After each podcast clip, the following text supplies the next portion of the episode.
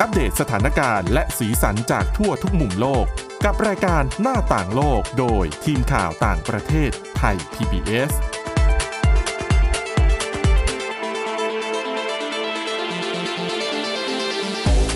วัสดีค่ะคุณผู้ฟัง ต้อนรับเข้าสู่รายการหน้าต่างโลกนะคะ มาอัปเดตสถานการณ์แล้วก็สีสันจากทั่วทุกมุมโลกกับทีมข่าวต่างประเทศไทย PBS ค่ะ วันนี้อยู่กับคุณอาทิตย์สุโมนเดืองรัศสุนทรแล้วก็ดิฉันทิพย์ตะวันธีรนัยพงค์ค่ะ สวัสดีค่ะ รายการของเรานะคะ นอกจากจะสามารถฟังผ่านช่องทางต่างๆ ของไทย PBS Podcast ได้แล้วเนี่ยคุณผู้ฟังเนี่ยสามารถไปเอ่อรับฟังได้ผ่านสถานีวิทยุเครือข่ายที่รับถ่ายทอดสัญญาณได้อีกด้วยนะคะค่ะก็ติดตาม ฟังกัน เพราะว่าเรามีเรื่องราวที่น่าสนใจในต่างประเทศเนี่ย มาฝากกันเป็นประจำทุกวันจันทร์ถึงวันศุกร์เลยอืมแล้วก็ประเด็นเนี่ยน่าสนใจค่ะเป็นประเด็นใหญ่หรือไม่ก็เป็นแบบเกล็ดเล็กเกล็ดน้อยที่น่าสนใจอะ่ะแล้วอืมคือทางทีมงานเนี่ยตั้งใจเลือกมาค่ะอะวันนี้มีประเด็นใหญ่ที่จะต้องพูดถึง เพราะว่าเป็นสิ่งที่เขาเรียกว่าอะไรอะสงครามอะในยุโรปค่ะสงครามรัสเซียยูเครนนั่นเองอืมก็ครบ 2ปีแล้วอะตั้งแต่ใช่วันที่ 14 กุมภาพันธ์ที่ผ่านมานะคะค่ะเราก็เห็นความสูญเสียที่เกิดขึ้นเยอะแยะมากมาย ส่งผลกระทบไปทั่วโลกด้วยนะอืมในแง่ของเรื่องของเศรษฐกิจใช่คือหลายคนน่ะ บางทีอาจจะลืมไปแล้ว เพราะตอนนี้ข้าวของน้ำมันแพงเหลือเกิน แต่จริงๆเนี่ย มันแพงแบบก้าวกระโดดขึ้นมาตั้งแต่ช่วงของสงครามปะทุขึ้นน่ะนะคะ ใช่ค่ะ แล้วก็ เป็นปัญหาที่ยืดเยื้อมานานมากๆ เหมือนสงครามที่โอ้โหยืดเยื้อแล้วก็ยังไม่รู้ว่าจะไปจบที่ตรงไหนนะคะ ใช่ ปีที่สามปีที่สี่จะมีหรือเปล่านักวิเคราะห์หลายคนก็บอกว่านะค่ะก็น่าจะยังจบยากอะค่ะ เพราะว่าดูทรงตอนนี้แล้วเนี่ย ทั้งสองฝ่ายไม่มีใครที่จะยอมหันหน้าเข้ามาอยู่ที่โต๊ะเจรจาคุยกันเลยค่ะเรื่องของการยุติสงครามอะคือช่วงปีแรกเนี่ย ปีแรกดิฉันยังเห็นความพยายามอยู่นะ ของทั้งฝั่งรัสเซียแล้วก็ยูเครนในการเข้ามา เจรจา มีการจัดทีมพูดคุยกันถึงแม้ว่ามันจะล้มเหลวก็ตามแต่อย่างน้อยก็ได้พูดคุยอะค่ะ แต่ปีที่สองที่ผ่านมาเนี่ย เงียบกริบ อืมไม่มีเลย ใช่แล้วปีที่สามที่ตอนเนี้ยอยู่กำลังเข้าคือเข้าสู่ปีที่สามแล้วอะค่ะ จะไปยังไงต่อเนี่ย ต้องติดตามดูกัน แต่ว่าสิ่งที่เราจะพูดเนี่ยไม่ใช่ ประเด็นที่มันอยู่ในในในเรื่องของสถานการณ์การสู้รบ แต่เป็นผลกระทบที่มันเกิดขึ้นในวงรอบที่ตามมาค่ะคือถ้าใครยังจำกันได้คือสาเหตุหนึ่งที่วลาดิเมียร์ปูติน ประธานาธิบดีรัสเซียตัดสินใจ ยกทัพบุกโจมตียูเครนในเหตุผลหนึ่งคือเขามองว่านาโตองค์การสนธิสัญญาแอตแลนติกเหนือหรือว่านาโตเนี่ยเขาแผ่ขยายอิทธิพลเข้ามาในในพื้นที่แถบยุโรปตะวันออก ก็เลยทำให้รัสเซียรู้สึกว่า เอ๊ะ บริเวณนี้เป็นแถบอิทธิพลของเขานะกำลังถูกคุกคามนะใช่ชาติตะวันตกคุกคาม พยายามที่จะกันนาโตออกไปค่ะแล้วก็เลยตัดสินใจบุกยูเครน หลังจากที่รัสเซียตัดสินใจบุกปั๊บสถานการณ์ในยุโรปเปลี่ยนไปเลยค่ะ เพราะว่าเดิมเนี่ย ตอนสมัยของโดนัลด์ทรัมป์เป็นประธานาธิบดีสหรัฐอเมริกาตอนนั้นเนี่ยเอมานูเอลมาครงประธานาธิบดีฝรั่งเศสเคยบอกเลยนะคะว่านาโตเนี่ยเป็นเหมือนแบบ คนไข้สมองตายอะ่ะค่ะ คือคุณไม่มีชีวิตอยู่แล้วอะ่ะ คือคุณอืมคือเป็นคนไข้สมองตายคุณคุณทำอะไรไม่ได้แล้วอะ่ะ เป็นอ่า brain dead อะอ๋อแต่ปรากฏว่า พอมีสงคราม พอมีสงครามปั๊บฟื้นเลยค่ะ ไบเดนมาอีกฟื้นเลยค่ะอืมเออ หลังจากนี้ต้องรอดูว่า นาโตจะเป็นยังไง พอรัสเซียบุกปั๊บค่ะสองประเทศในยุโรปเหนือ ที่เดิมเนี่ยนะคะ ขึ้นชื่อว่าอะมีขีดความสามารถทางทหารและแน่นอนอืมมีความสัมพันธ์ทางทหารที่แน่นแฟ้นพอสมควรเลยล่ะ มีความร่วมมือทางทหารกับนาโตมาโดยตลอดค่ะ แต่ก็ไม่เคยคิดที่จะเป็นสมาชิกนาโตมาก่อนเลย อืมเพราะว่าตัวเองใช้นโยบายเรื่องของการนโยบายเป็นกลาง วางมาตัวเป็นนานกลางอืมใช่เป็นร้อยร้อยๆปีนะคะค่ะนั่นก็คือสวีเดนแล้วก็ฟินแลนด์อืมพอมีการบุกโจมตีเข้ามาปั๊บสองประเทศนี้ เปลี่ยนแนวนโยบายที่ใช้มานานเหลือเกินนะคะ ตัดสินใจยื่นสมัครเข้าเป็นสมาชิกนาโตค่ะสามเดือนได้มั้งหลังจากที่มีการบุกคือบุก 24 กุมภาพันธ์ในช่วงเดือนกลางเดือนพฤษภาคมอะปี 2022 ก็ ฟินแลนด์จับมือสวีเดนนะคะ ยื่นสมัครเป็นสเป็นมาสชิมากชิกค่ะ ใช่ แล้วก็เนี่ยนะคะ สมัครเสร็จกระบวนการผ่านไปรวดเร็วมาก ซึ่งแน่นอนว่าฟินแลนด์เนี่ยกลายเป็นกลายเป็นชาติแรกนะคะ ที่ผ่านกระบวนการเข้าเป็นสมาชิกของนาโตที่เร็วที่สุดค่ะ ในประวัติศาสตร์ของนาโตเอง แต่ว่าฟินแลนด์ก็ คือติดอยู่สองประเทศตอนนั้นก็คือตุรกีกับฮังการีอืมที่ยังไม่ยอมรับรองสถานะสักทีแต่คุยไปคุยมาเจรจากันในท้ายที่สุดแล้วเนี่ย ก็รัฐสภาของทั้งสองประเทศเนี่ย รับรองให้เข้าเป็นสมาชิกได้ต้องเล่าแบบนี้ก่อนว่า ในกระบวนการที่จะรับชาติใดชาติหนึ่งเข้าเป็นสมาชิกของนาโตเนี่ยกฎใหญ่เนี่ยคือการที่ทุกชาติสมาชิกนาโตที่เป็นสมาชิกอยู่เนี่ยค่ะ ต้องอนุญาตให้เขาเข้ามาได้อะใช่คือไม่ใช่ว่าเราอยากเข้าแล้วเราก็เข้าได้อืมไม่ได้มีตัวแทนว่าประเทศนี้เป็นคนอนุญาตอ๋อไม่มี คือทุกประเทศต้องอนุญาตอะต้อง say yes ค่ะ คือคือกระบวนการมันเยอะมากซึ่งอืมตามปกติแล้วมันใช้เวลาหลายปีค่ะ เพราะคุณบอกว่าคุณอยากเข้าเสร็จคุณก็ต้องไปให้แต่ละประเทศเนี่ยที่เป็นสมาชิกบอกว่าโอเคคุณเข้าได้นะ แล้วก็ค่อยมาคุยกันว่า เอ้ย เราต้องมีการ พัฒนาศักยภาพทางทหารอะไรบ้างของในประเทศที่จะมาเป็นสมาชิกใหม่เนี่ยค่ะเพราะว่าจะต้องเข้ากับประเทศสมาชิกเดิมให้ได้ไงอืมเพราะว่าเขาก็จะรับใครเข้ามาเป็นพวกไงเขาก็ต้องดูก่อนว่า คือพูดง่ายๆ คือถ้าจะรับใครมาเป็นพวกก็ต้องดูก่อนว่า คนที่จะเข้ามาเนี่ย ขีดความสามารถเขาพอไหม อืม เป็นไปตามที่ต้องการหรือเปล่า ใช่อ่าดังนั้นเนี่ยการคุยเนี่ยก็นานกว่าจะเปลี่ยนนู่นเปลี่ยนนี่ให้มีศักยภาพเท่ากันค่ะทำตามนู่นนี่นั่นก็หลายปีแล้วถึงจะต้องมีการรับรองอีกอืมอ่า แต่ก็ผ่านมาได้ด้วยดี เพราะอย่างที่บอกไปว่าสวีเดนกับฟินแลนด์เนี่ยนะก็เป็นประเทศที่มีความร่วมมือกันดีอยู่แล้วกับนาโตนะคะ ฟินแลนด์ก็กลายมาเป็นประเทศสมาชิกนาโตลำดับที่ 31 ไปเป็นข่าวใหญ่ในเมื่อปีที่แล้วค่ะ แต่สวีเดนเนี่ย ที่พยายามที่จะเข้าเป็นสมาชิกนาโตเหมือนกันพร้อมกันเลยเนี่ย แต่ว่าเรื่องเนี่ยมันรั้งรอมานาน สาเหตุเนี่ย แน่นอนก็เป็นเพราะว่าสองประเทศเหมือนกันเป็นสองประเทศเดิมแหละคือตุรกีกับฮังการีอืมที่ยังไม่ยอมให้ไฟเขียวสวีเดนเข้ามาเป็นสมาชิกนาโตสักทีนะคะ เพราะว่าเขามีประเด็นกันค่อนข้างเยอะอืมแล้วก็ประเด็นหลักๆเลยเนี่ยที่ ตุรกีใช้ในการเจรจามาเป็นเงื่อนไขในการเจรจากับสวีเดนก็คือ เรื่องของคือตุรกีเนี่ยเขามองว่าสวีเดนสนับสนุนกลุ่มที่เป็นกลุ่มที่ตุรกีเองมองว่าเป็นกลุ่มก่อการร้าย ค่ะ อืม ที่เขาเคลื่อนไหวอยู่ในสวีเดนเอง อืม อืม ในชุมชนชาวเคิร์ดเอยอะไรแบบนี้ ดังนั้นเขาก็เลยเหมือนใช้จุดนี้ในการกดดัน ตุรกีก็ใช้จุดนี้ในการกดดันสวีเดน รวมไปถึง มีการพูดคุยกับสหรัฐอเมริกาในการที่จะขอซื้อเครื่องบินรบ F16 ด้วยอืมในท้ายที่สุดแล้วเนี่ย ตัวตุรกีเองก็ตัดสินใจว่า โอเค เราไฟเขียวให้สวีเดนเข้าเป็นสมาชิกได้นะ ซึ่งหลังจากที่มีการตัดสินใจว่าให้เข้าเป็นสมาชิกได้เนี่ย ถ้าไปย้อนดูก็จะเห็นว่าอะตุรกีได้อะไรบ้าง ตุรกีได้รับไฟเขียวซื้อเครื่องบินรบ F16 จากสหรัฐนะอืมรวมไปถึง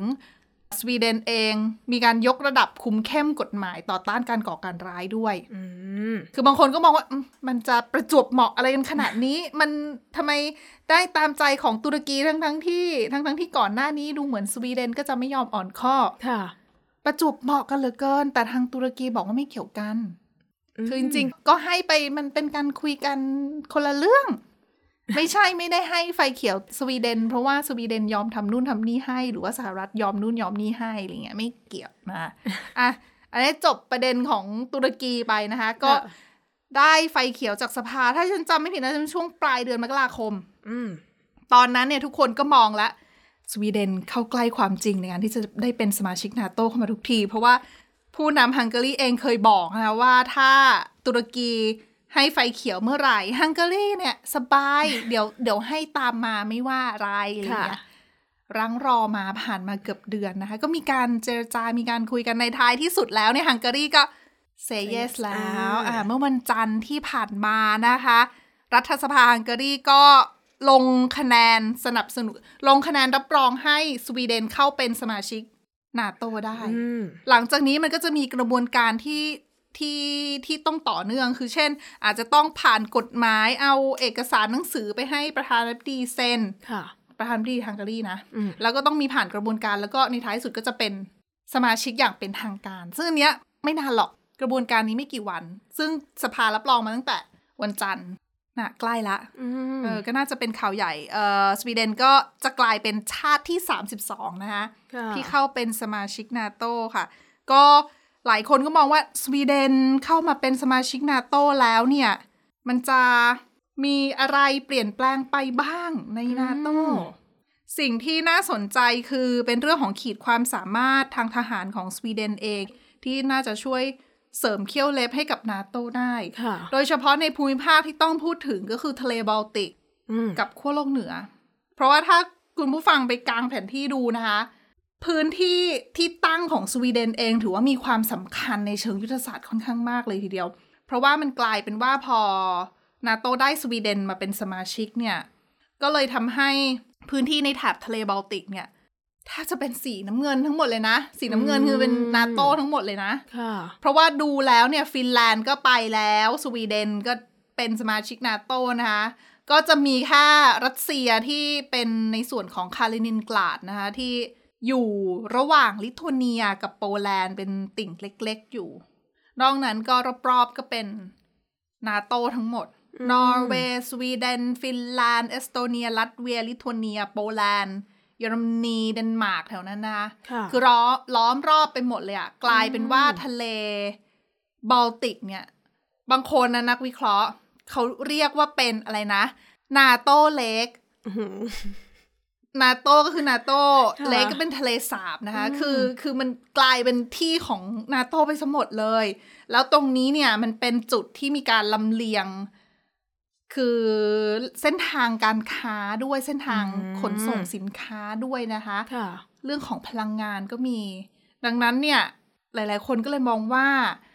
การที่สวีเดนเข้ามาเป็นสมาชิกของนาโตมองแง่หนึ่งก็สำหรับนาโตเองนะหนึ่ง หลายคนบอกก็น่าจะทำให้มี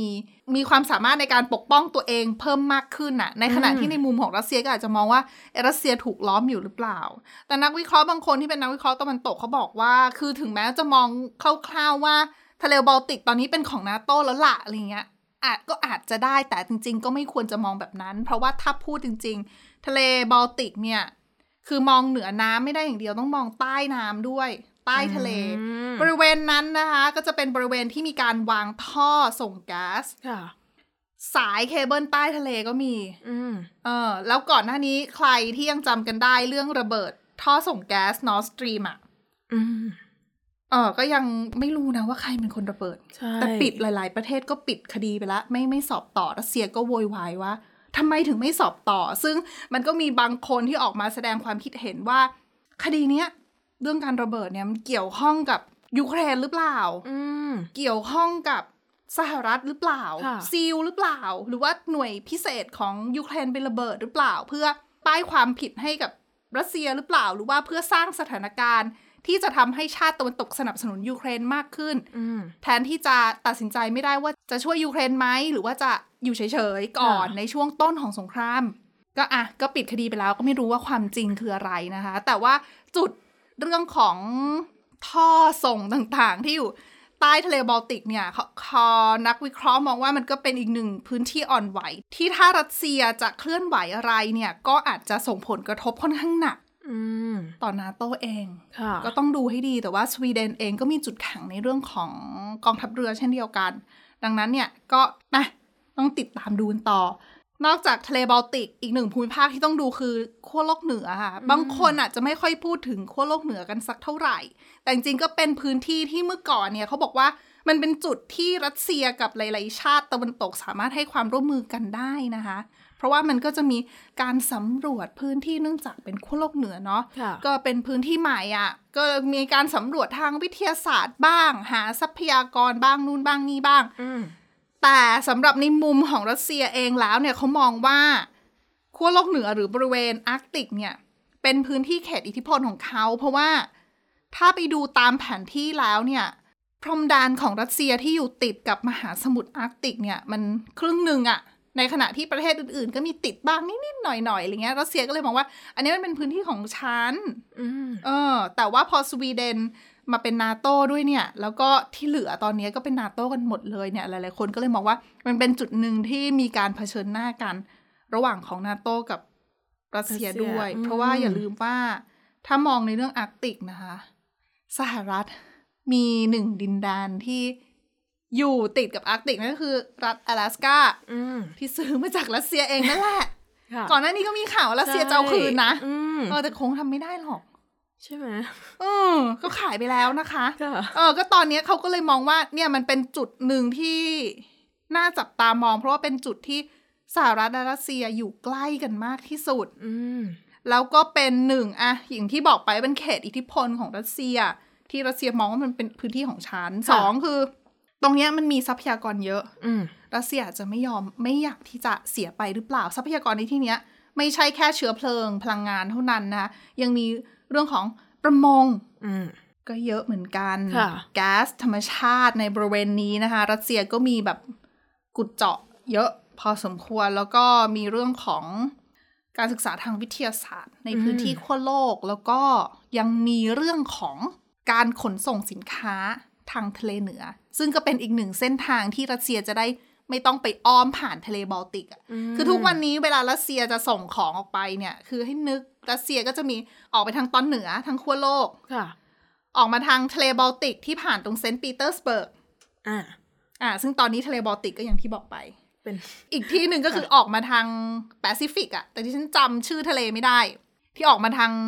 ฝั่งญี่ปุ่นอะอ่าอันนั้นก็ได้อีกทางหนึ่งแต่บริเวณนั้นเนี่ยเขตอุตสาหกรรมมันมันจะไม่ได้อยู่โซนนั้นไงเขตอุตสาหกรรมจริง ๆ ของรัสเซียที่จะมีการส่งออกนู่นนี่นั่นเนี่ย มันก็จะผ่านทางฝั่งยุโรปค่ะมันก็จะฝั่งตะวันตกของประเทศ ดังนั้นเนี่ยถ้าออกทะเลบอลติกลำบากแล้วเนี่ย ก็อาจจะต้องไปดูทะเลเหนืออก็คือทางขั้วโลกดังนั้นเนี่ยก็ถือเป็นอีกหนึ่งพื้นที่สำคัญเพราะรัสเซียก็ถือว่าเป็นหนึ่งในประเทศที่มีกองเรือขุดเจาะเอ่อกองเรือเขาเรียกว่าอะไรเจาะน้ำแข็งอะที่มีขีดความสามารถสูง เพราะว่าเขาต้องทะเลแถวนั้นมันเป็นน้ำแข็งไงค่ะเขาก็ต้องแบบเจาะเจาะไปอืมอะไรเงี้ยแล้วเดี๋ยวนี้โลกร้อน พอโลกร้อนมาแข็งละลายใช่ไหมใช่อืมถูกต้องดังนั้นเนี่ย ไอ้พื้นที่อาร์กติกเนี่ยเลยมีคนคิดจะไปหาประโยชน์เพิ่มมากขึ้น เพราะว่าอืมโลกร้อนนะคุณ น้ำแข็งมันก็น้อยแล้ว ก็คือไม่จำเป็นต้องมีประสิทธิภาพในการเจาะขนาดนั้นก็ได้ ใช่แล้วอืมช่วงปีที่ปกติแล้วทั้งปีคุณอาจจะแบบมีโอกาสที่จะเดินเรือในพื้นที่แถบขั้วโลกเหนือได้แค่ ไม่กี่เดือนไม่กี่วันอะไรเงี้ยเพราะว่าน้ำแข็งมันละลายแค่นั้นค่ะ เดี๋ยวนี้โลกร้อนแล้วอะอืมช่วงเวลามันก็เยอะขึ้นนะคะ ในการใช่ที่น้ำแข็งมันละลายแล้ว หมีขาวก็ ไม่มีที่ให้ให้เกาะแล้วนะอะอันนี้เศร้านะอะอันนี้เศร้าใช่เป็นเรื่องจริงที่มันน่าเศร้า แต่ว่าค่ะมันก็จะมีประโยชน์คือกลุ่มที่เป็นกลุ่มผลประโยชน์บางกลุ่ม ก็จะมองว่าประเด็นเนี้ยอาจจะใช้ประโยชน์ได้เขาก็เลยมองว่าอันเนี้ยเป็นพื้นที่สำคัญ นั่นแหละก็เลยอาจจะเป็นพื้นที่ของการเผชิญหน้าอีกหนึ่งจุดที่ต้อง ศึกษาต้องติดตามดูกันให้ดีนะคะค่ะนี่แหละก็ถือว่าเป็นยุทธศาสตร์หนึ่งของนาโตที่อาจจะวางได้ถ้าสมมุติว่าได้สวีเดนเข้ามาแล้วนะคะอะและนี่ก็จบเรื่องของนาโตและยาวมาก เรื่องมาใหญ่ดูจริงๆนะ เรื่องใหญ่ แต่เรื่องใหญ่จริงค่ะๆมันเชื่อมกับไปหลาย ๆ ประเด็นที่มันอืมเกี่ยวเนื่องกัน ไม่ใช่แค่ในเรื่องของสงครามอย่างเดียวค่ะมันยังมีเรื่องของความมั่นคงในยุโรปด้วย เรื่องของเศรษฐกิจ ไม่ใช่แค่ในยุโรปเท่านั้นอาจจะแบบไปถึงเศรษฐกิจโลกเลยอะนะคะ เพราะว่าตอนนี้ก็โลกาภิวัตน์ทุกอย่างก็เชื่อมโยงกันไปหมดนะคะค่ะอะมาดูกันที่เรื่องอีกเรื่องหนึ่งเกี่ยวข้องกับพี่ใหญ่ในนาโตค่ะแต่อันเนี้ยไม่ได้เกี่ยวกับเรื่องการทหารนะใช่สหรัฐอเมริกานั่นเองเขามีประเด็นอะไรน่าสนใจนะ ก็คือเป็นเรื่องเกี่ยวกับปัญหาที่ดิฉันว่าเด็กในโรงเรียนไทยก็เจอเหมือนกันนะ ก็คือเป็นเรื่องเกี่ยวกับการใช้โทรศัพท์มือถือในห้องเรียนอืมนะคะ ซึ่งเรียกว่าเป็นเรื่องใหญ่ที่โรงเรียนในสหรัฐเนี่ยเจอกันทั่วประเทศเลย ใช่ไหมนะคะใช่คือคือจริง ๆ ปัญหานี้ตั้งแต่สมัยที่ฉันเรียนแล้วนะ นานมากเลย ก็คือตอนนั้นยังไม่ได้แพร่หลายเลยใช่ไหมคะโทรศัพท์มือถือ ใช่คือแต่ตอนนั้นน่ะ ยังไม่มีสมาร์ทโฟนไงอืมก็อาจจะมีมือถือโทรศัพท์มือถือธรรมดาก็ยังมีแบบเด็กไปเล่นในห้องเรียแอนบนะเล่นใช่ไหมคะใช่ค่ะ คือคุณครูให้ ส่งมือถือให้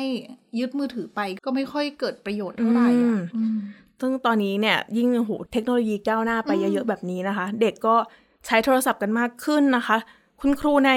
โรงเรียนมัธยมหลายรัฐนะคะ ก็บ่นว่าเด็กเนี่ยมาเจ้าโทรศัพท์ขึ้นมา บ้างก็ดู Netflix โอ้โหบ้างก็ช้อปปิ้งออนไลน์ บางคนโหเล่นอ่าแอปพนันนะคะ มันจะมีแอปพนันออนไลน์ขนาดนี้เลยเหรอบางคนก็เล่นกันด้วยนะคะ บางคนก็ฟังเพลง ส่ง message หากัน ก็คือเป็นปัญหาที่คือเจอมากขึ้นเรื่อยๆอะค่ะ ซึ่งหลายคนก็เลยมองนะคะ ว่าวิธีที่จะแก้ปัญหานี้ได้ดีที่สุดก็คือ ห้ามใช้โทรศัพท์มือถือในห้องเรียนไปเลย อืมมีคุณครูคนหนึ่งนะคะ ชื่อเจมส์แกรกเจอร์นะคะ เป็นคุณครูมัธยมในลอสแอนเจลิสนะคะ วิธีที่เขาใช้ก็คือ จะมีตู้โทรศัพท์หน้าห้องเรียน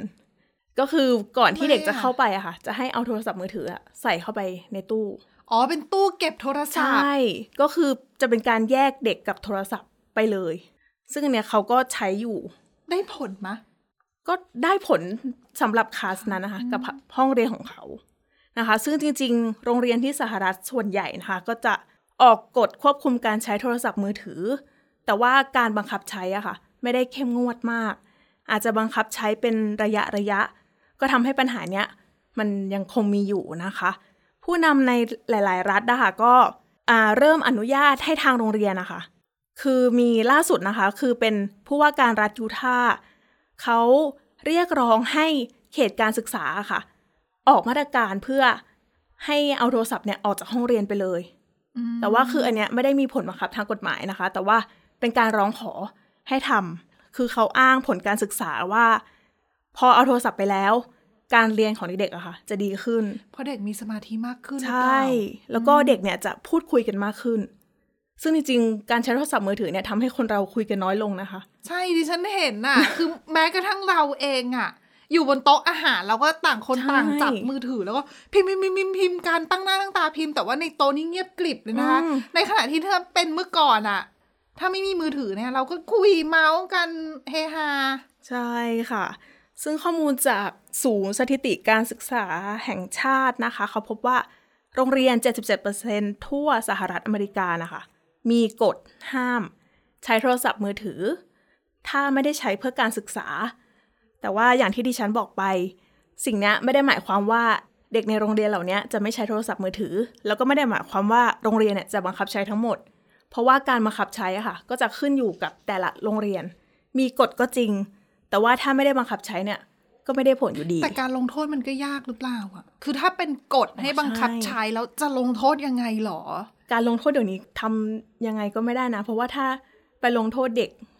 มันก็อาจจะไปละเมิดสิทธิ์ของเด็กด้วยหรือเปล่า ใช่ไหมอืนั่นน่ะเดี๋ยวสิเนี้ยแบบต้องคิดเยอะเหมือนกันนะคะอืมมีหลายประเด็นมาก ๆนะคะ อย่างคุณครูคนหนึ่งอีกคนหนึ่งนะคะ ในโรงเรียนในแมริแลนด์เนี่ยเขาบอกว่า โทรศัพท์มือถือเนี่ย เรียกว่าอยู่เหนือการควบคุมไปแล้ว เพราะว่าถึงแม้เขาจะมีคือเขาเนี่ยมีตู้เก็บโทรศัพท์เหมือนกัน แต่ว่าเด็กเนี่ยก็ยังแอบซ่อนไว้ที่ตัวแบบใส่กระเป๋าอะไรเงี้ยแล้วเขาก็เป็นข้คนดูไม่ได้ไงใช่นะคะ ซึ่งเขาก็เลยอ่าเขาก็เลยทำใจ แล้วก็มองว่าอย่างน้อยเด็กที่เล่นโทรศัพท์ก็ไม่ส่งเสียงดัง นี่ก็เป็นมุมหนึ่งที่ดิฉันคิดเหมือนกันนะ คืออย่างน้อยเมื่อก่อนเนี่ยถ้าไม่มีโทรศัพท์เวลาเด็กจะไม่เรียนก็คุยกันเล่นกันอ่าอะไรอย่างเงี้ย ก็เป็นปัญหาที่ไปรบกวนเพื่อนคนอื่น แต่พอมีโทรศัพท์ปั๊บก็เล่นมือถือของตัวเองไปไม่ได้รบกวนคนอื่น แต่ว่า คือในระยะยาวมันอาจจะไม่ดีไงเพราะว่าคือพอเด็กเริ่มเล่นกันแล้วเนี่ยแล้วบางทีพิมพ์หาเพื่อนคนอื่นก็คุยกันชวนกันคุยอย่างเงี้ยค่ะแต่คุยในมือถืออย่างเงี้ย อืม ซึ่งจริง ๆ ก็มีหลายอย่างค่ะ ที่ทำให้กฎแบบเนี้ยใช้ไม่ได้ผลนะคะ อย่างเช่น ถ้าคือมีกลุ่มหนึ่งกลุ่มเคลื่อนไหวเรื่องนี้เลยนะคะเขามองว่าถ้าโรงเรียนยังอนุญาตให้นักเรียนเนี่ยพกโทรศัพท์ไปโรงเรียนยังไง กฎข้อห้ามเหล่านี้ก็ไม่ได้ผล แต่ไม่ให้เอาไปก็ไม่ได้ไงเพราะใช่เด็กบางคนบางทีผู้ปกครองก็อาจจำเป็นอะจะต้องใช่ให้เด็กพกไปเพื่อความปลอดภัยอืมหรือว่าเด็กเดินทางไกลอะไรอย่างเงี้ยใช่ค่ะ เขาก็เลยมองว่าทางโรงเรียนก็ควรจะอธิบายให้ผู้ปกครองเข้าใจว่าผลกระทบจะมีอะไรบ้าง แล้วนอกจากปัญหาโทรศัพท์มือถือแล้วนะคะ อีกปัญหาที่พบเลยก็ ที่เขากำลังหามาตรการจัดการนะคะก็คือหูฟังกับสมาร์ทวอชทำไมอะ คือเขาพบว่าตอนเนี้ยเด็ก เวลาใส่เสื้อฮูดอะค่ะ ก็คือจะแอบฟังไม่เห็นเอ้ยไม่คือคือผมมาปิดใช่บ้างเลยปิดยากจริงๆนะ เพราะว่าใช่อย่างเราในปัจจุบันดิฉันก็เคยคิดว่า เวลาดิฉันใส่หูฟังคนอื่นจะรู้ไหมว่าดิฉันใส่หูฟังอยู่ เพราะว่าผมดิฉันก็มาปิดอย่างเงี้ยแล้วเวลาเขาคุยถามอะไรแล้วเกิดดิฉันไม่ตอบเนี่ย ไม่ใช่ว่าดิฉันหยิงนะดิฉันไม่ได้ยินดิฉันใส่หูใช่ฟังอยู่ค่ะเนี่ยก็นอกจากจะมีปัญหาเรื่องโทรศัพท์ก็ยังมีเออคุณหูครูฟังก็สมาร์ทวอชคุณครูก็นึกว่าตั้งใจเรียน เปล่าฟังอย่างอื่นอยู่นี่แล้วแหละสมาร์ทวอชทำไมอะ เขาไม่ได้บอกแต่เขาบอกว่าเป็นปัญหาที่จะต้องหามาตรการจัดการต่อไป เดี๋ยวนี้สมาร์ทวอชทำอะไรได้บ้างอะเล่นเกมเหรอ ดิฉันไม่แน่ใจนะ ใช่ไหมคุณผู้ฟังถ้ามีไอเดียว่าทำไมสมาร์ทวอชถึงทำให้เด็กเสียสมาธิ อ๋อ แต่มันจะมีมาแชร์กันได้นะบางรุ่นที่สามารถโทรศัพท์ได้อะค่ะ อ๋อ ก็คือไม่ได้จับโทรศัพท์หรอก แต่ใช่ว่าเล่นใช่เล่นสมาร์ทวอชถ่ายรูปได้อะไรแบบเนี้ย ครูก็ไม่รู้ เพราะว่าเห็นอืมว่าไม่ได้จับโทรศัพท์แค่จับนาฬิกา ค่ะอ่าของเรานี่ฟังก์ชันทำอะไรไม่ได้เลยนะเอาไว้ดูนาฬิกาอย่างเดียวดูเวลาอย่างเดียวแล้วก็นับก้าวอะและนี่คือทั้งหมดของรายการหน้าต่างโลกในวันนี้อะคุณผู้ฟังสามารถติดตามฟังรายการได้ที่เอ่อ www thaipbspodcast.com หรือว่าฟังผ่านพอดแคสต์ได้ทุกช่องทางค้นหาคำว่าหน้าต่างโลกนะคะ แล้วก็รวมถึงสามารถฟังผ่านสถานีวิทยุที่คุณผู้ฟังรับฟังอยู่ในขณะนี้ได้ด้วยค่ะ พวกเราและทีมงานวันนี้ลาลาไปก่อนนะคะ สวัสดีค่ะ สวัสดีค่ะ Thai PBS podcast. View the world via the voice.